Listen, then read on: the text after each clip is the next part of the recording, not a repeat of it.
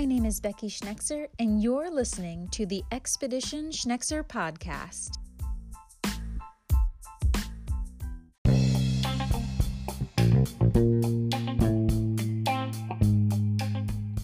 Thank you for joining this special season of the Expedition Schnexer podcast, all about Antarctica, preparation for the expedition, the expedition itself, and what happens afterwards.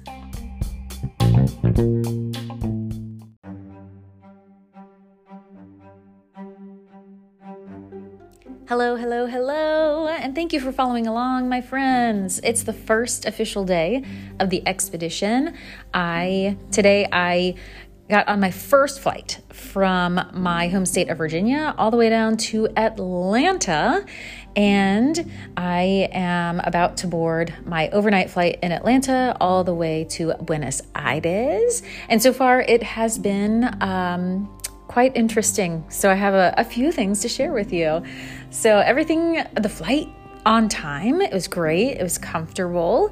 Um, but you know how when you get on an airplane, someone is going to sit next to you, right? And so, generally, if you're lucky, there's no one there. You can spread out. You don't have to worry about, uh, I don't know, anything. You don't have to worry about anything other than yourself and being in your spot.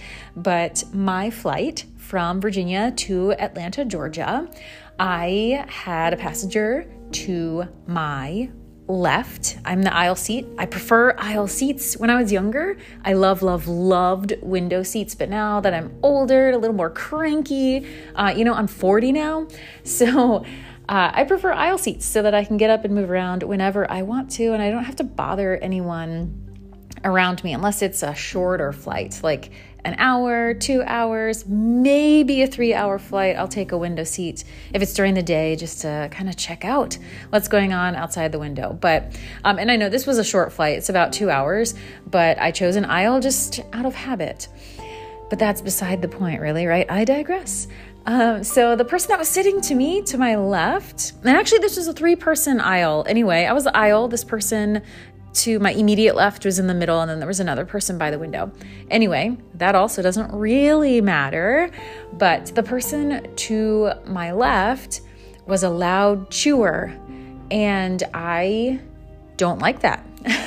Actually, I'm not sure anyone in the world like wants the person next to them to chew loud but it really it bothers me to the point where i have like a physical reaction. If i can hear chomping or chewing or i can hear the saliva in someone's mouth like breaking down their food i find it uh, repulsive, honestly.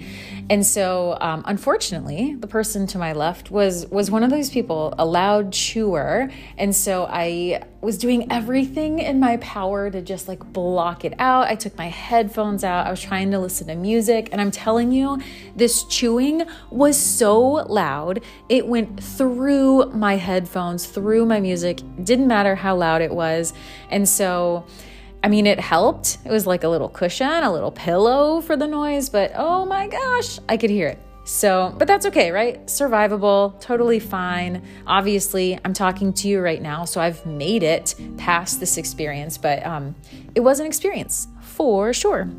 But that's not all. Not only was this person a loud chewer, uh, they were pulling up. Uh, special photos on their phone that uh, were quite embarrassing for me to accidentally see. Uh, they were quite explicit in nature of this person's uh, partner, and it was one of those moments where they weren't even trying to cover it up or like be discreet about it. This person is chewing loud and they have this gigantic tablet in front of them, opening these explicit photos of their partner for the whole entire world. Okay, the plane, for the whole entire plane. Okay, maybe just my aisle in the plane or my row, but clearly just out in the open with these sensitive photos that I don't, I just feel like their partner may or may not be excited that this was happening. And I tried my best to just block out the visuals and block out the noise, but it was. Um, it was an experience. We're just going to call it that. So, my first flight on time, bags arrived, everything is fine, everything's good to go. I just had a very unique experience. And so now, in just a few hours, I will board my international flight to Buenos Aires. And I am super excited about it. It's an overnight. I can generally sleep anywhere. It Doesn't really matter on planes, on boats, uh, sitting in a chair, standing up straight, leaning against a wall. I can sleep pretty easily and this but this flight is overnight so that makes it even easier. It's right at bedtime. I, I think i board at like 8.30 and then i'll arrive in buenos aires in the morning. It's a 10 hour flight. And then i'll head to my hotel in buenos aires get a little bit of rest and then just hit the town and explore. So so far my friends Expedition is going great. It's been quite the experience so far, and I can only imagine what the next 22 days have in store. So, thanks for coming along.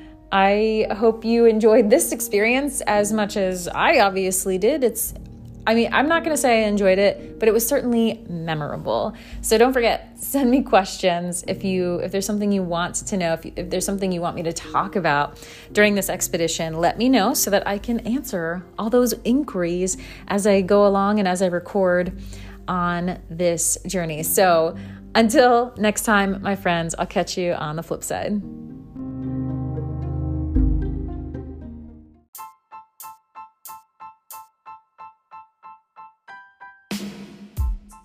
Thank you for tuning in to this episode of Expedition Schnexer. I hope you tune in next time.